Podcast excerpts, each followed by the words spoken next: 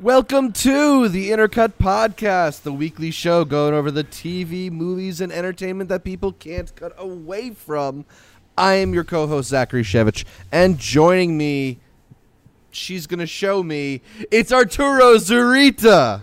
For the people who have not seen Midsommar, they're like, oh, that was an interesting transition. Uh, I'm excited to be here to talk about uh, movies, to talk about some TV shows.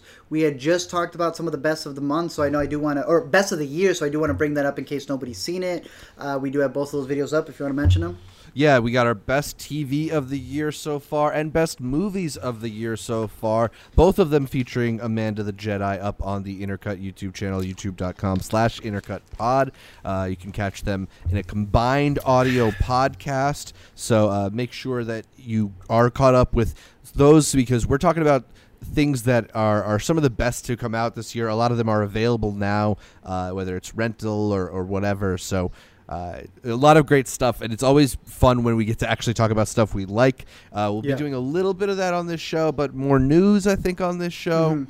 Uh, but yeah, keep it tuned to the Intercut channel where we'll we're uploading a bunch of new stuff, including uh, Let Us Explains on Toy Story 4 and Midsommar and Stranger Things season three. Because Uh, when we're doing the podcast, people don't know. Where do I jump for spoilers, you know, and Right, stuff like right. that. And people are listening in the car, and it's like, what are they going to do? Drive off the highway? Yeah. Trying to wanna make it a little bit to easier, a little So, bit yeah. Hmm. better of an audio experience and video experience for all of y'all. and more Um, content as well. So we're excited for all that stuff. But Exactly. So in a little bit, we're going to talk about the new 007, Elvis Presley, and David Fincher. But first, we're going to start the podcast the way we start every week. Art, what have you been watching? Besides Midsommar multiple times, ain't no Check reason out to our leave the Us house. Explain. No reason to leave the house anymore, Zach. Dark, season two. I finally finished it. It was during one of these recordings. Excuse me, where I came out with that book. I don't even know where I left it. It's probably yeah, back the in, diary or Yeah. whatever. Uh, I had no idea it was even from Netflix. I thought a time traveler had actually sent me a book. I opened this bad boy up and I was like, "Oh, I don't, I don't know what this is." I showed it to Aline. She's like, "That's from the show Dark." I've been asking you to watch this for the longest time. And I was like, "Yeah, you and Rihanna, just watch the show, watch the show, watch the show." I finally watch it. Bro, have you seen this show? this show is insane. It's supposed to be three parts, so season one, two, and three, just like another one of our favorites, uh, Russian, Russian Doll, Doll. which is made with three seasons in mind.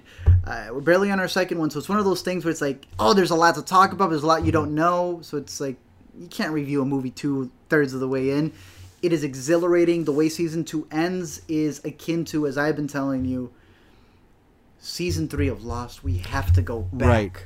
Yeah, I feel like that's probably That's the a lot apt for me. comparison to make, considering this is a show that involves time travel and Mm-hmm. sci-fi elements and uh, people going missing, a- and there's a lot of like interweaving storylines. It's you feel like Lost is the best comparison to make to uh, other shows that are out there.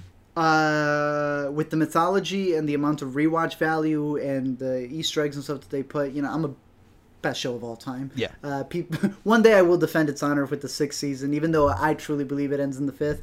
But it, it is, it is, it's one of those shows where it being a German show, some things do get lost in translation. You, you ever notice those things where you'll switch it to like the dub, and the dub will say something that's different to the sub. So you're at that point, you're like, which do I listen to? Because this is completely different meanings, especially when characters are going at it. But uh, yeah, I, I I'm describing it like Place Beyond the Pines if that was a time traveling lost like series uh, yeah uh, i've yet to find inconsistencies. There's two things that i'm concerned about. But props wise acting wise cinematography sound wise the audio on this thing and the story itself it's incredible. It's very rare that i would compare something again to lost but this show uh, so far has been living up to the hype I highly recommend it. And it's one of those where you can get the entire show spoiled for you. and that's a good thing. Because then you can finally go in there and understand what's happening. Yeah, I have been following this with a map of the lineages. And I tell you right now, there's no other way to watch the show. Yeah, I've I've kind of given up on avoiding spoilers for the show just because my understanding is it's so dense. I like it doesn't really matter. Like I've heard people talk about like mothers and daughters and stuff like that, and it's just like Sure, you know, I, I need to I need to see it. I guess uh, a lot of stuff going it. Mm-hmm. down in, in Germany on that show. What about you? Uh, I'm also watching some stuff on Netflix. You know, Netflix has kind of done this interesting thing uh, this year in that they've debuted some new shorter programming. They've had a few different uh, seasons of television that are 15 minutes long. Uh, we've talked previously on this podcast about I think you should leave the sketch show, which we both think is very. Has this funny. ever happened Those- to you? The amount of times I hear that because it's in my recommended. Has this ever happened to you? Has this ever happened to you? It's it's so funny and it, It it's is. great because it comes in those like short 15 minute bursts too. I never asked you, want. what's your favorite episode? of uh, I think you should leave. Yeah, considering you're the one who got me addicted to it. I think it. I want to say it's the fifth episode. Uh, it's the one where they have the the imp, the song uh, where he thinks he's improvising a song and starts talking about uh, the bones are their money. They'll pull your hair up but not out. Dude, I hate that one so I. You love that one so much. sp- Do you want to know what's the one? Well, like I think my personal favorite is a receipt, Yeah, yeah. s- With Steve? Young, but the one that keeps Oh no, wait, no, no. no. My the hot dog one is also one of my favorites. Oh, who could have been driven it? You. It's a hot dog mobile, and you're dressed like a wiener. So's he. no, he's not. it's got the ketchup thing. Uh, the one that I've quoted the most, surprisingly, isn't my favorite. My favorite. Well, actually, I've quoted them both. It's the uh, nachos. Did you just send him to go? What are you? What? ta- it's that reaction alone. The amount of times I've said that to Alina, where I'd, she'll just be looking at me and she's just like, "Can you just say the what so we can move on with our lives?" but the other one is so strange. I don't know why I've quoted it so many times. A steering wheel that it doesn't fly off when you are driving.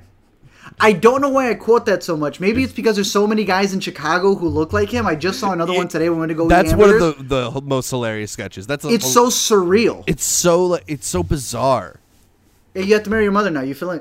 You have to marry your you mother. flinch. you flinched. You have to. You have to. It's. I don't know why. I hated it. You have no good car ideas. I have seen ten. I am the cool one now. It makes no sense, right? I hate you for me having seen that sketch so many damn times and quoting it every day. What are some of the other uh, short ones that you've been seeing? Okay, so uh, yeah, that's not even the thing I wanted to bring up. uh, but I'm always happy to talk more about. I think you should leave. Uh, I haven't seen Special yet, but I've heard some good things about it. Pretty good. It's really abrupt one- ending though. Sorry. Really abrupt ending. Oh, you saw it. Okay. Yeah. Yeah, so I, I haven't caught up with that one yet. The one that I have watched is Bonding. Have you seen Bonding yet? No. So, Bonding is just seven short episodes, 15 minutes each, like I was mentioning. Uh, it's a pretty fun show about a New York City grad student who works at night as a dominatrix and then enlists her gay Oh gosh, BFF this, to kind of be her protection and bodyguard sort of thing. And, and the show just is oddly delightful in the way that it it explores like these weird kinks and stuff. It, it's definitely not a show that you'd want to sit down and watch like with your parents, for Yeah. instance. I know, I mean, I don't know how to judge your relationship. That's just mine. But you know, it, the the I feel like a lot of shows like these sometimes can revel in uh, the absurdity of the dominatrix kind of profession, and it kind of it just it's more like indulgent than funny. I feel it, like yeah. it, the way they're able to balance it with personality. You know, uh, in on this show, Tiff the student slash dominatrix is studying psychology, so she's really coming at it from a per, from a perspective of this is part of. Uh, th- this these things are based on you and something that happened to you or some way you feel and uh, I feel like the the fact that the show makes time to actually like explore the inner lives of some of these characters really it's adds 15 to minutes, the comedy. yeah. You would think that it was just be something uh, su- superfluous, whatever the word is, and that they wouldn't really like focus on it. Yeah. It's, it's actually sounding a lot more like uh, sex ed, sex education, which is Right. also on Netflix. Yes. That ended up being it's like something the, bigger the than micro-sized version of Sex Ed. of that. That's interesting. See, I didn't catch the show because I was like, I do. I thought it was going to be ten episodes, fifty-five minutes. I was like, I don't know if I have Yeah. ten hours worth of time to put into this dominatrix. Not, I mean, that's what's great. You can just you can catch that in an afternoon. Fifteen times seven, uh, I get, it's what an hour forty-five. Trying to do the quick math. One hundred percent. Yeah, that's what Siri said. But yeah, no, I might actually catch it after this. I do, Anything else I you're do. watching? I know we brought up a lot of streaming. Do we have any movie? Well, you know, we talked about Midsommar on Mm-hmm. a Let Us Explain, but that's one movie that I've uh, watched recently. I also watched Chernobyl. I, I I'm a little late to the party on. Chernobyl. Wow, I, I wish I Right? Mm-hmm. had seen that sooner. Uh, Just a really well told, perfectly paced docudrama in, in the way that it's able to recreate these events. You know, the one thing that threw me off, and I tweeted about this, uh, was the British. English accents. Yeah. You know, it's it kind of feels like they're outside of Sussex or, or something. Yeah. But and, and maybe that's just because I have a Russian father, so everybody on the show spoke more clear English than my own dad. Then you're like, hey, I know for a fact it's not like this. exactly. Uh, but you know, once I got past the accents, it, it you know, it's a really compelling show. I think they do a great job of balancing just the the severity of the situation and the human emotion with a, kind of like a procedural look at how things progressed moment to moment. What when they encountered a problem, how they had to think through it, and what the obstacles were, and what the potential damage was, and uh, you know, we talked about it on our best TV shows of the year so far. How the scariest thing in those first couple of episodes is the way that they're uh, they're slow to embrace the fact that anything Yeah. is wrong in the first place, and just the consequence of events is so clearly depicted. I, I think it's a it's a stunning job by Craig Mazin. I know some people have been like making fun of, oh, this is the guy who also wrote The Hangover. Hangovers, but you know it- it- that doesn't that doesn't mean you're not capable of doing something Exactly. great. That's my thing. He keeps going from like, because I saw it and kind of like we were talking about with Midsommar. Halfway through, I was like, this is a, this is a comedy, guys. This is one hundred percent a comedy. They're like, what are iodine pills? You, what? That's like not having French fries at McDonald's. You're right next. I mean, to it's a- that line between tragedy and comedy that that's so practically thin. and he does it yeah i think he does a great job with it what Yeah. do you think of and, and maybe there's a whole discussion that could be had with this and i would love to have one of our well, i mean technically you're russian i guess but to have more russian people on here have you heard about like maybe we discuss this russia making their own version Yeah, we've talked about it. I, I don't know if we've talked about it on the show, but I, you know, the Soviet Union at the time was, of course, very secretive, as they talk about on Chernobyl, and uh, Russia is still a country that doesn't like to admit fault. So I don't know how much of that is. Uh, oh, you didn't tell the truth, and how much of it is just posturing and trying to help put the blame elsewhere. One of the things they really do cover well on the show is the uh, unwillingness of the Soviet Union to to kind of put shame on themselves and Yeah. admit that they've done wrong. Uh, and I feel like that's it's more a case of that than anything else. And now Russia's like, no, no, no. First Creed, then Stranger Things, then tr- nah, nah, nah, nah, nah, nah, nah. I like how I think someone you had said or someone had said is like they were just gonna blame America. Yeah, They were just gonna blame someone who wasn't even there. exactly. Uh, so that's what we've been watching. Let us know what you've been watching down in the comments below. Maybe we'll talk about it on an upcoming show. You can also send us an email at intercutpod at gmail.com. But for now, we move on to Yay or Nay, where we break down the latest happenings in entertainment. Starting with, uh, it was recently reported that five actors were on the shortlist for the role of legendary singer Elvis Presley in the new Baz Luhrmann biopic. Those actors included Ansel Elgort, Aaron Taylor Johnson, Harry Styles, and Miles Teller. However, it was ultimately Austin Butler who won this role. I admit I had to look up Butler. He was a child actor on Ruby and the Rockets as well as Aliens in the Attic. Uh, but more recently, he showed up as one of the teenagers in The Dead Don't Die, and soon we'll be seeing him play the role of Tex, member of the Mason family. Or Man- Manson family, excuse me, in Uh-huh. Quentin Tarantino's Once Upon a Time in Hollywood. So, Art, yay or nay, Baz Luhrmann is making a good choice by choosing Butler over the four other names on that shortlist. Yes, only because he's more unknown. A lot of people had said, "Yo, how are you not going for Miles?" Teller? It was an interesting riff when Miles Teller was trending that day because it was like, "Yo, you better get that. You better get Teller miles away from this role." and then the people going like, "If it's not Miles Teller, I don't know what else to tell you." And finding like his like Elvis cosplay almost type stuff where he Right, right, had the right. chin and everything. It, it comes down to who can give the best performance, but also that idea of it's, we would have seen Miles Teller. I don't know. I feel I feel like all of us just saw Leo as the Gatsby. You know, right. So- It, it it's I, I like the idea of Butler because uh, it's easier to kind of not see the actor when you watch the biopic if he's more of an unknown. I Mm-hmm. do am a little bit skeptical about this idea of a short list in which you put out like four fairly famous names and one not so famous name, and then the not so famous name gets chosen. Like, oh, see, he's he's on the level, you guys. Like, I I, I don't know if that's oh, you're just some, saying like, it's a ploy.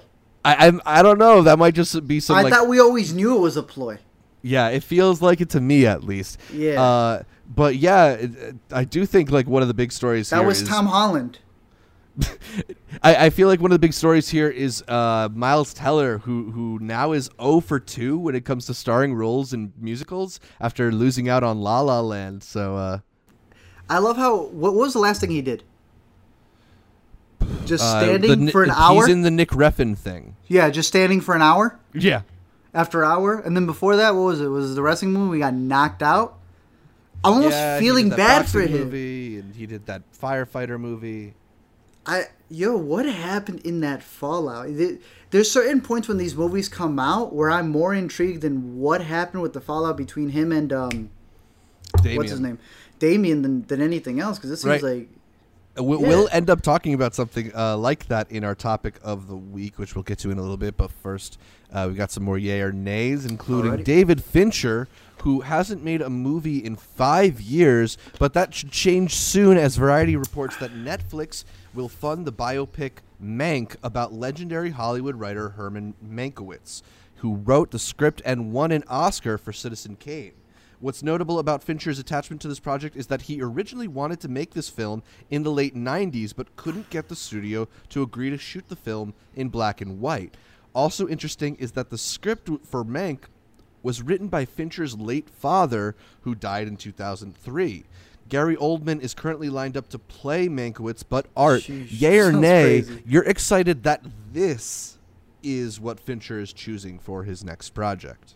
as Because consider this is a guy directing, who was recently attached to World War Z two, attached to more uh, Girl with the Dragon Tattoo stuff. We're both super excited for more Mindhunter coming in August. Yeah, uh, and he was also one of the. I had just read uh, a big report when I was doing some of the Sony stuff. Uh, his involvement with Jobs and how that fell through and stuff Mm-hmm. like that. So that just came back to mind because I've literally been recapping that. Uh, I want to say yay, because Yeah. Fincher's a person who, if his heart is in it, he is in it. And and I think it might have been you who had put that emphasis on. If this is something he's held on for so long, why wouldn't he? Like this is something that that he would have learned his lesson by then if he was like, yeah, this isn't something I want to do. The fact that he's got an emotional attachment to it, the fact that you're telling me it's who as the lead. Gary Oldman. And we're dealing with Citizen Kane. I, I was just telling you, I was watching, I was rewatching Superbad. That line hits so much different where they go, he peaked, Orson Welles peaked too fast. That's so funny Yeah, yeah. because yeah, I mean that tends to happen with a lot of directors. Is like you can't come out with a masterpiece right out of the gate because it's like you get burnt out too quick. So I'm kind of interested to see what angle he's going to take with this. And on top of that, like you said, he's got Mindhunter, he's got the Robot Show, he's got a couple of other things he's producing. So Right. yeah, I'm happy Yeah. he got it. Yeah, I mean, I I'm just happy to be getting new Fincher. This isn't what I was expecting, and you know, I, I think if you want to be really pessimistic about it, it, your mind goes to Benjamin Button, which, while I don't think is a bad movie, is definitely like the least interesting. I mean, one of the least interesting things that Fincher has done. Have you at ever least. seen Community?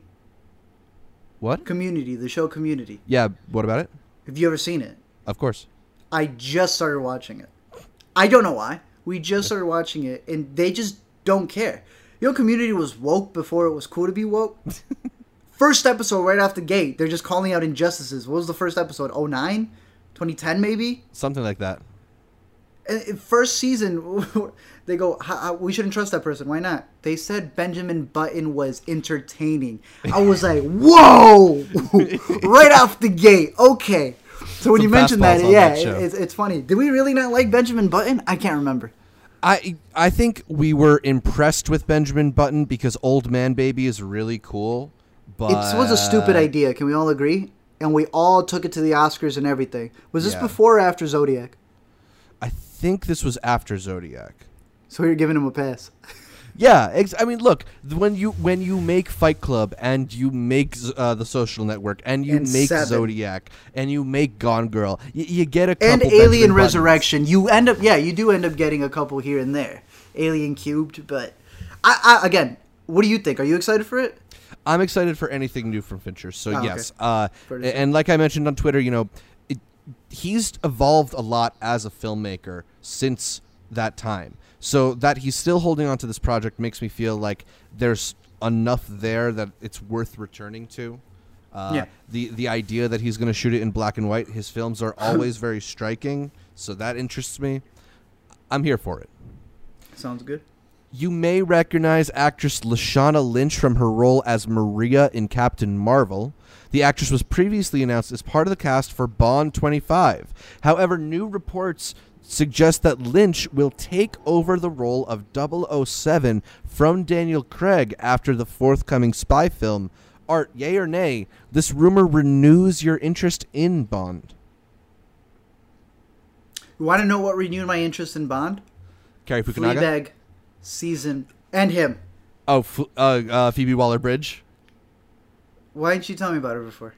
Yo, you you should know. You've been known You've about Phoebe Waller-Bridge. mentioned She's her been in once Solo. in your life. No, she wasn't in Solo. She was a robot in Solo. Okay, and she had the worst parts. And now I'm realizing that it's one of those things where it's like, ah, Regina Hall is hilarious, Mm-hmm. but if you put her in the wrong movie and they cut around her and they don't edit her jokes right, she's not as funny. Mm-hmm. They just butcher it. Same thing with with Phoebe.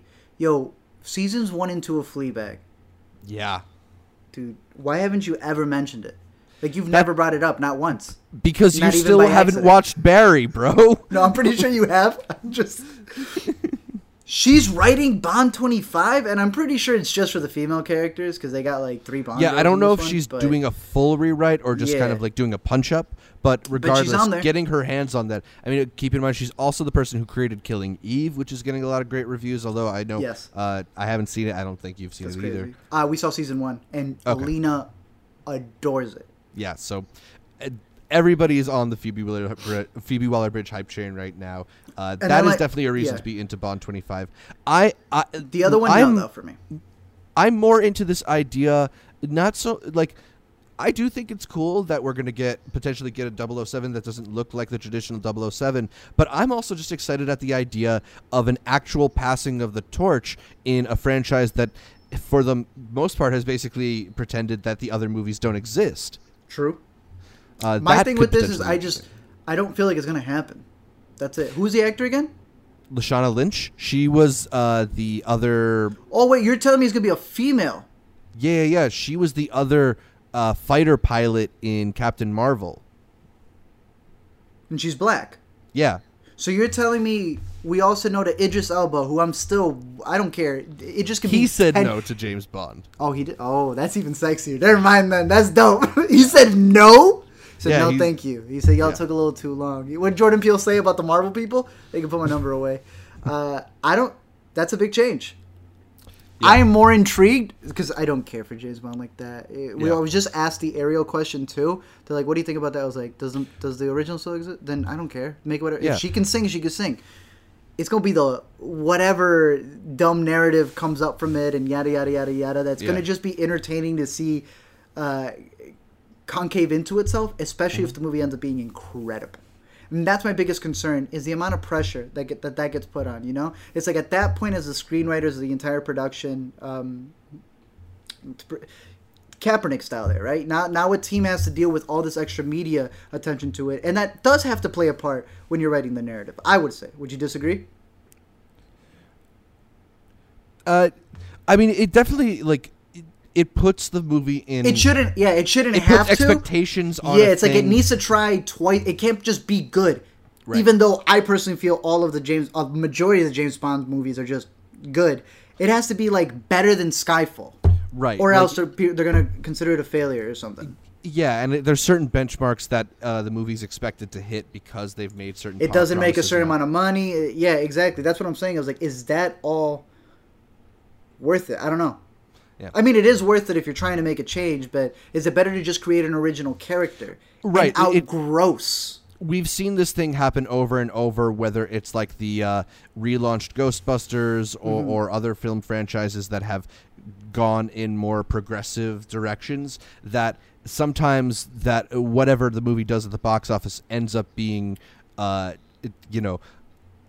The story of how people feel about women in movies. When I- I don't know if that's uh, fair to any movie. True. The live action Barbie movie starring Margot Robbie has a new pair of writers. Greta Ber- Gerwig and Noah Baumbach have signed on to co write the movie for Warner Brothers, and additionally, Gerwig is being considered for director art. Yay or nay, you like the idea of Greta Gerwig's Barbie movie? Greta Gerwig's Barbie movie or A24's version of Life Size? Because that's what I just heard. I mean, that, that could be one and the same. How I is this even. what? Uh, thi- I- this is like a, the, a best timeline scenario, if you Yeah, no, no, me. no. That's why I don't believe it. Yeah, like I, I I did not need this thing in my life and now I need it more than most things in my life. Wow. It's like when the Lego movie where everyone was like, ugh. And then we saw it and we're like, what? Give me I thought more of that. I thought this was supposed to be a commercial. Right. That's interesting. I'm all for that.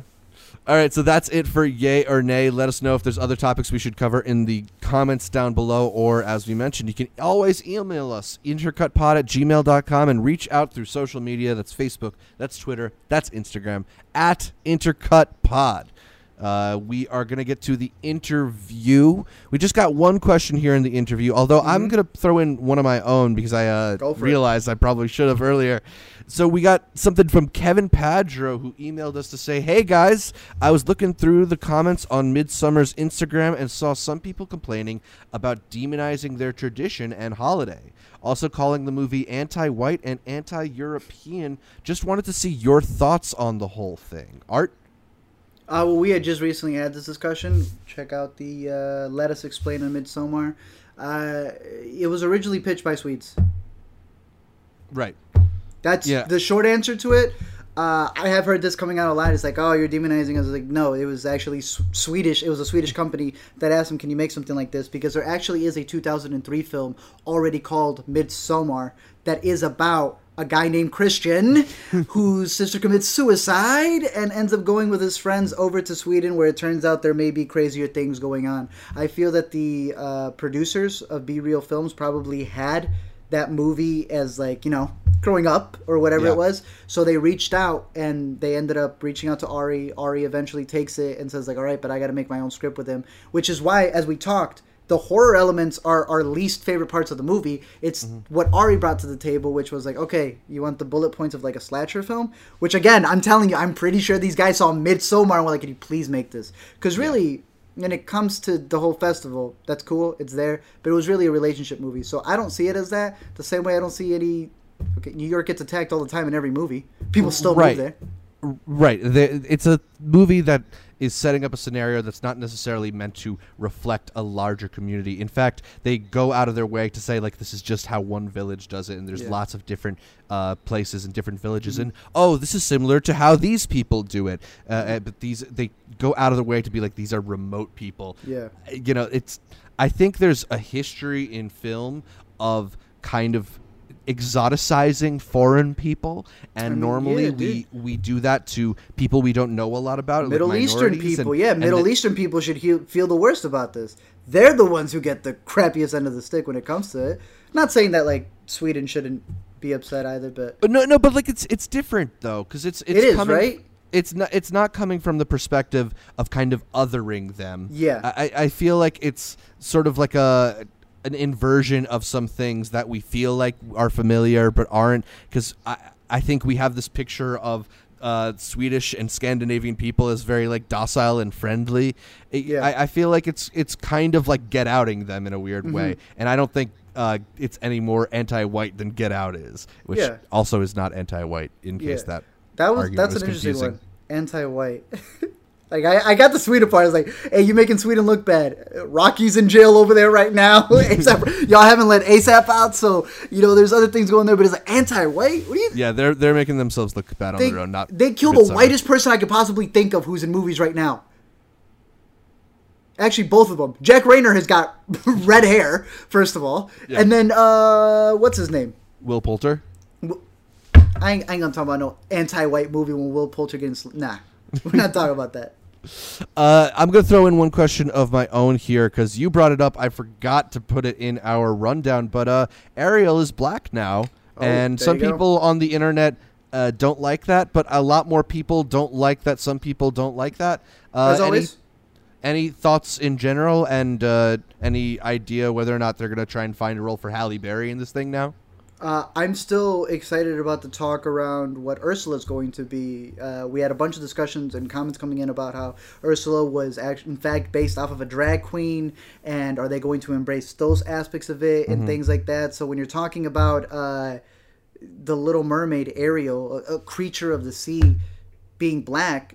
First of all, I, I I haven't even really seen a picture of the actress, and I don't know any of the other stuff that she's been in. But as we were talking about before, personally, when it comes to acting, I love it when you're making a really big film and you could just find, you know, people who aren't as famous. I think that was one Yeah. of the things that really stuck with us in Aladdin when it came to it.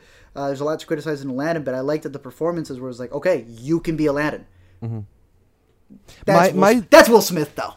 my least favorite criticism of just about like any movie is uh so and so didn't look like him. Red hair? Uh, that's usually something that we see when there's like a biopic. Like you know, uh, we were just talking about Elvis, and there might be a criticism that this guy Butler, oh, he doesn't look like Elvis. Well, but that's not really the point. That's not the point. And fine, like maybe she doesn't look like the Ariel that you know, but like what who cares like that's not Mm-hmm. the point this is different and it, it i think the idea of going in this direction also maybe unburdens it from the idea of it has to be like the original you know i think uh, right now you're loo- we're looking at Lion King, which is about to come out. We haven't seen it yet as of this recording, I mean, but it's getting it. all these comparisons to the 1994 version Yeah. because it's playing it so similar to the 1994 version. exactly. And it's getting crapped on for that.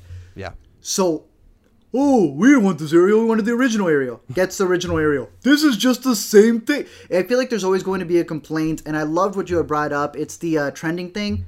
Why is this video trending? Says 25,000 people, thus causing the thing to become even more trending.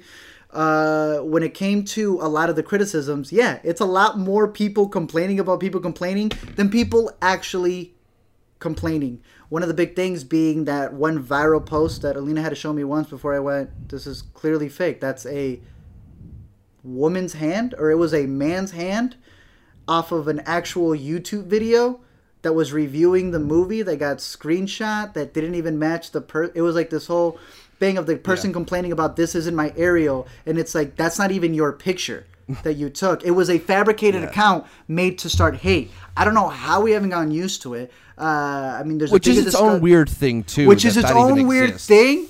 And then them trying to play it off as like, well, the onion exists, so we could just continue doing the same thing. I saw season two of Dear White People, and they did it in that show, so I'm just causing uh, controversies or whatever else. And it's like, but what do you do other than that? Right, right. Because you just gave more promo for the movie, if Uh, anything. Yeah. So uh, that's basically it for interview. Make sure to leave us a question in the YouTube comments or by emailing us or reaching out on social media, intercutpod, intercutpod at gmail. Uh, you can also, uh, oh, yeah, intercutpod is P-O-D. That's short for podcast. That's the thing that I normally say there. Be an inner cutie and send us your movie, TV, and entertainment questions. We move on to our topic of the week. And it's Big Little Lies as well as real life drama.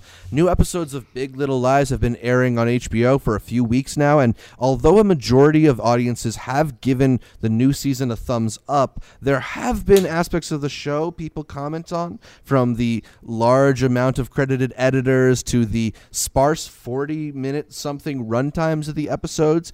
Some things felt off. Really? Uh, yeah. They've been short. Mm-hmm. A new IndieWire report suggests that this is all the result of a behind the scenes drama involving season 2 director Andrea Arnold.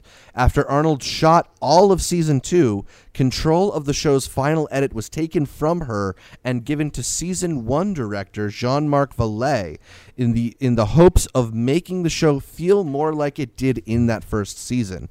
We'll get to Big Little Lies in just a little bit, but Art, I want to start with this.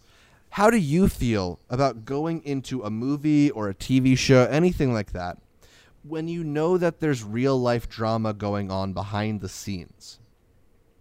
If it hurts the initial story, I hate it. It to me it does. I've never you know I'm very vocal about this. The death of the author. You know I'm not like a big fan of that because first of all, if your opinion needs to be validated to the point that your phrase is killing the author, let's just put him in the sideline. Right. Death of the author. It's like I I don't know about that. So it does come into play. Mm-hmm. Zach, especially when it's a show about women, and you finally bring a female director, and you tell her, okay, okay, um, where's that dude? Where's that guy with the penis? Can we bring him back? I think they're also scared after True Detective season two, and they were like, well, that was a completely different. T- um, can we make three just one again? Did Right. it work? It worked. Okay. Uh, so this looks a little bit different than what originally made Big Little Lies. Yeah, I know he's doing sharp objects. So let's bring him back. in. How disrespectful does that does that need to be to be on the reshoots? What was it like? Fifteen hours worth of reshoots or something? Yeah, And you're being told how to direct? right. It, it, it's it's really bizarre it, that it's putting uh, a really great director, Andrea Arnold, a woman behind American Honey and Fish Tank, and, and kind of subjugating her to this process because if you read the IndieWire article, part of the problem was apparently there was no communication between her and Jean- Jean-Marc Vallée prior to shooting season two, which Why just seems like be? setting themselves up for failure. But is that what they wanted? I I don't know because you know and- Okay. Andrea Arnold has a particular style. Yeah, and- I've seen American Honey. Try telling her to cut. Right, exactly. uh, and you know what? What's kind of crazy about all of this is that it, it's she she's actually delivered what I think is a really compelling show. I think the the performances are just off off the charts this season, uh, and and that's somehow in this repackaged form. Uh, That's but what I'm yeah, saying. I mean, like to, to zoom out a little bit, you know, there are more gross and upsetting versions of this whole like idea of real life drama. You think of something like uh, Tango in Paris, be- where uh, Maria Schneider alleged that uh, they she was sexually assaulted for one of the famous scenes for that movie, and that's but that's I feel like a very different case because Big Little Lies is more of a creative dispute about network a network vision rather than Yeah, Shelley Duvall in The. Shining. Yeah, it's a little bit different. Exactly, exactly. But Um, that's another good example of like, you know, do, does emotional distress to an actor make you re-examine a performance? Which like that that's one of the iconic horror performances of all time, and Yep. it it really kind of messed up Shelley Duvall. Yep. He messed up Shelley Duvall. When y'all ready to talk about that, let me know. Uh, the other one being though, it's like Fantastic Four when that came out, and Josh and people going like, "Oh, you see, it was all Josh Trank," and then Josh Trank going like, "Nah, like it can't all it can't be me." But then also, I didn't shoot a third of this movie, so which Right. is it? Right. Um, and like trying to examine for what bits are his and what bits aren't. I know a lot of people were doing that in the wake of Solo coming out, like looking Eh, for the Lord and Miller. What, what was Lord and Miller's? What Yeah. was Snyder's and the so Justice that League? Yeah. so for me that's a much more fun version of this like real life drama to try and attribute different elements of a thing uh it, it kind of makes you p- play the role of detective although it does kind of remove you from just experiencing the thing I think and- you can still do both. I think you and I do a good job at doing both. Yeah, Like, you can watch it and too. be like, all right, this is for what this is, but at the same time, look at what happened over here. And I think a lot of the times, whenever the experience that you're having cannot be reached, or you can tell that what they were going for couldn't be touched, then that makes you go, why though? Then you come over here and it answers a lot of questions. I also believe that that's important because it adds a lot to a movie. Watching Late Night again, knowing that Mindy Kaling's mom passed away from lung cancer, makes her entire bit in the movie where she has a lung cancer, uh, a, a stand-up comedy charity event for lung cancer because her Yep. father in the movie passed away from it. that hits a little different. You know, it's like okay, well, you wrote this movie. This, this means something to you, um, Right. And and in the same manner, when you get to something like this, uh, it could take away. It could add to it. According to you, you still like this version. Yeah, I mean, it's definitely there are moments where you see some cracks in the veneer. I would say, uh, particularly the end of episode five ends in a way that I'm hundred percent sure nobody intended it for it to intended for it to end. Okay. there's like a weird fade. That's the thing right here. Okay, yes, that's what I want to talk about. weird fade to black, and it it's clearly they're cutting a scene off before they meant to cut the scene off. I th- there are moments where maybe then it does feel a little more. I feel like the best word is like amateurish, like they just didn't get it done right. But I don't feel like those moments define this season. They've been few and far between for me. When you notice that that sequence that you were talking about, was that before or after the article? I mean, I noticed that it was kind of strangely edited before, Mm-hmm. but I didn't know what to attribute it to. I didn't quite, and, and we talked about the fact that there are Oh no, no, twelve That- that's- editor. That's why the IndieWire article, like, I was like, huh, because Yeah. that's my thing. If you we talked about there the being like twelve yes. editors on an episode and how bizarre that is. Yeah. usually you get like one, two, maybe three. And I had and- just finished watching an episode that cut with like a like a like it went to it cut on the climax, which I was like, this man just really cut on the climax of the episode. Uh, that though, if you had already noticed it before your answer, the article comes out. I feel like you've already noticed it. What I don't like, and I want to ask you a bigger question after this, is if after the article comes out, Oh yeah, that's right. I yeah, I knew. Oh my goodness, yeah. That's like I see. I knew that it wasn't good. It's that's when to me it's like you're just going with a train type of thing. Yeah, Because you guys So- did mention these things to me, and it was interesting to go. It's like, hey, this is exactly what you guys were talking about. You noticed it. Here's the answer. Because we do that with a lot of movies, and I and I and I just wait. I get called. You're, you're full of it. And then the article comes out. I was like, hey, well, that's. right. Guess I was Right. right. And it is super disappointing to see like a bunch of people sort of change their tone. That. uh, once we learn this type of They forgot to delete the earlier tweets though. The Yeah. earlier review though. That's what's weird to me. Yeah, because now because now what gets bigger clicks was well the season two reviews weren't getting it, but this one does. And now Mm-hmm. the extra emphasis of what really should be concern of like this is kind of ironic a female director being bossed Right. around for a female show becomes we really had no problem with the show, but we're gonna overemphasize this. And yeah, that's when I really have an issue. Which brings me back to the bigger question: Is that an epidemic we have now because of how fast news travels in social media? Has this not been the case forever? Reshoots have happened for all of eternity, but now we go, oh, there's reshoots? Homie, there was reshoots on the Ten Commandments starring Charlton Heston, probably. So, what do you Right. think about that? I, I do think there is a, a we have a I don't know if it's a media literacy problem or a media communication problem in that when things like reshoots get reported, uh, we t- interpret them to mean a lot of things that they don't necessarily mean. I, I think a lot of times. you know there are aspects to film production that are done for specific reasons and and it doesn't necessarily uh, indicate something nefarious a lot of people talked about Big, Big Little Lies specifically that there were behind the scenes like paparazzi photos of Reese Witherspoon throwing an, an ice cream cone at Meryl Streep and they got to that that scene and the ice cream cone was never thrown. So people are like, "Oh, they cut it out. Like, why'd they cut it out? Uh, what's this weird like editing here?" It's possible that they just tried something and decided it didn't work. We Yeah. don't know what they meant there.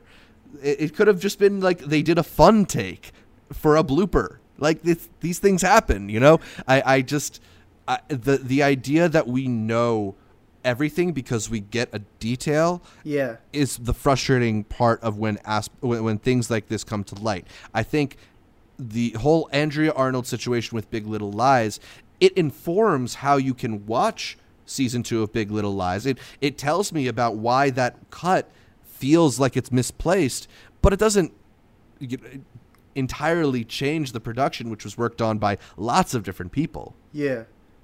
True. I mean, if the story, who wrote it? David E. Kelley. He's a He longtime? TV guy. Yeah, he wrote season one as well. As long Uh, as and he writes every there, single yeah. episode.